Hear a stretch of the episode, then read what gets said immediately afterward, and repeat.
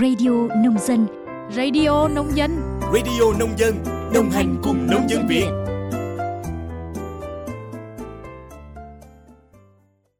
Xin chào các bạn thính giả đã quay trở lại với Radio Nông Dân của Báo Điện tử Dân Việt.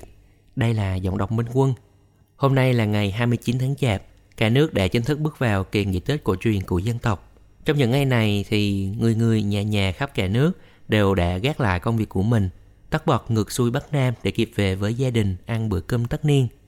Nhưng ở đâu đó vẫn còn nhiều người dân lao động tất tả mưu sinh, không hàng quán sang trọng, không keo lương mỹ vị và cũng không có nhiều thời gian quây quần bên gia đình.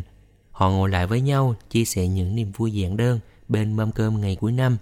Trong số podcast lần này, xin mời các bạn lắng nghe những câu chuyện được phóng viên Báo Dân Việt ghi lại của những nữ lao công trên đường phố Hà Nội.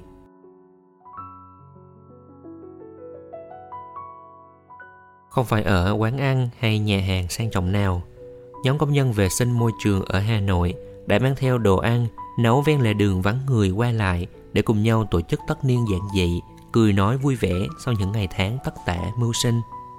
Trưa một ngày cận Tết Nguyên Đán Giáp Thìn, nhóm nữ công nhân vệ sinh môi trường tại Hà Nội sau khi kết thúc giờ làm việc sáng đã tranh thủ ngồi ven vỉa hè vắng người qua lại ở phường Kiến Hưng, quận Hà Đông để tổ chức bữa tất niên. Bữa tiệc của nhóm công nhân không tổ chức ở quán ăn hay nhà hàng sang trọng nào. Người thì mang theo bếp ga mini, người thì góp xúc xích, người mang rau, đậu vụ, thịt. Cứ thế mọi người cùng xúm lại nấu tạm ven lề đường, rồi cùng nhau ăn uống đơn giản nhưng đầy ấm cúng. Chia sẻ với phóng viên Báo Dân Việt, chị Đặng Thị Nhàng ở huyện Chương Mỹ, Hà Nội cho biết đã gắn bó với công việc vệ sinh môi trường đến nay đã hơn mười năm. Nhóm công nhân như chị Nhàng đồng cảm với nhau về hoàn cảnh. Trong công việc, mọi người cùng cố gắng làm thật tốt, san sẻ với nhau kể cả trong cuộc sống. Chị em chúng tôi mỗi người ở một quê, nhưng cùng cảnh công nhân vệ sinh môi trường vất vả nên cùng nhau chia sẻ, xem nhau như chị em trong nhà. Chỉ còn ít ngày nữa là đến Tết Nguyên Đán. Tranh thủ giờ nghỉ trưa, chị em cùng tập trung về đây nấu ăn, trò chuyện sau một năm tất tả mưu sinh. Chị Nhàn cho biết, đều đặn mỗi sáng, chị Nhàn phải thức dậy từ rất sớm, đi quãng đường hơn hai mươi ki lô mét từ huyện Chương Mỹ đến Hà Đông, bất kể ngày hè, mưa gió hay rét buốt như những ngày vừa qua.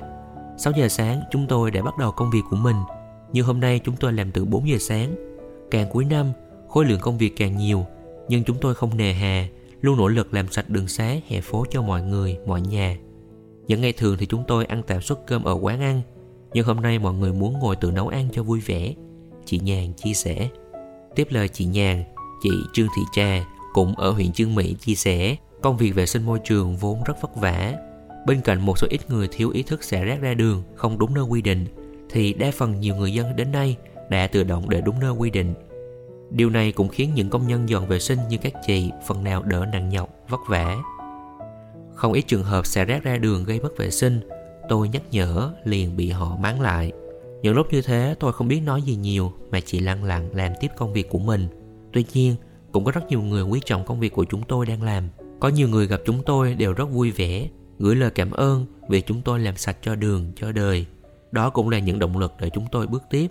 Làm nghề gì cũng gian nan, ai cũng chọn việc nhẹ nhàng, gian khổ sẽ dành phần ai.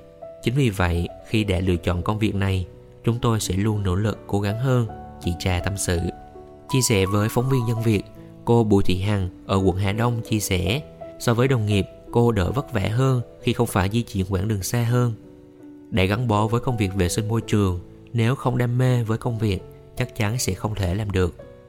Như mọi người cũng đã biết, để là công nhân dọn rác thì phải dọn bất cứ loại rác nào. Hàng ngày chúng tôi âm thầm lặng lẽ quét dọn đường xá trong dòng đời tấp nập. Chúng tôi cũng chỉ nghĩ mình làm công việc này phải làm thật chu đáo, thật sạch sẽ, cô Bằng nói. Cô cũng cho biết, làm công việc này, bữa cơm tất niên với gia đình là điều xa xỉ. Chiều tối cuối năm, khi người người nhà nhà gác lại mọi lo toan để sum vầy bên gia đình, người thân, thì những công nhân môi trường như cô vẫn miệt mài làm việc, thậm chí còn làm việc gấp đôi, gấp ba để giữ gìn đường phố luôn sạch sẽ cho mọi người. Chúng tôi cũng rất vui khi nhận được những lời cảm ơn của mọi người. Có năm tôi làm nhiệm vụ đêm giao thừa, ngoài đường xá rộn rã tiếng chúc mừng năm mới, tiếng pháo hoa, có người còn đi lại mừng tuổi, gửi lời cảm ơn khiến tôi cảm thấy rất xúc động. Tôi thấy rằng việc của mình rất ý nghĩa. Tôi sẽ tiếp tục làm công việc này cho tới khi nào không thể làm được nữa. Cô Bằng chia sẻ thêm: Kìa tiếng chim giòn hót xa vời, cánh hoa đào bông như cười, bao tin mùa xuân về. Kìa bóng đêm mùa thu đông rồi, với anh chị thấy xanh ngời, lá hoa của xuân tươi rơi.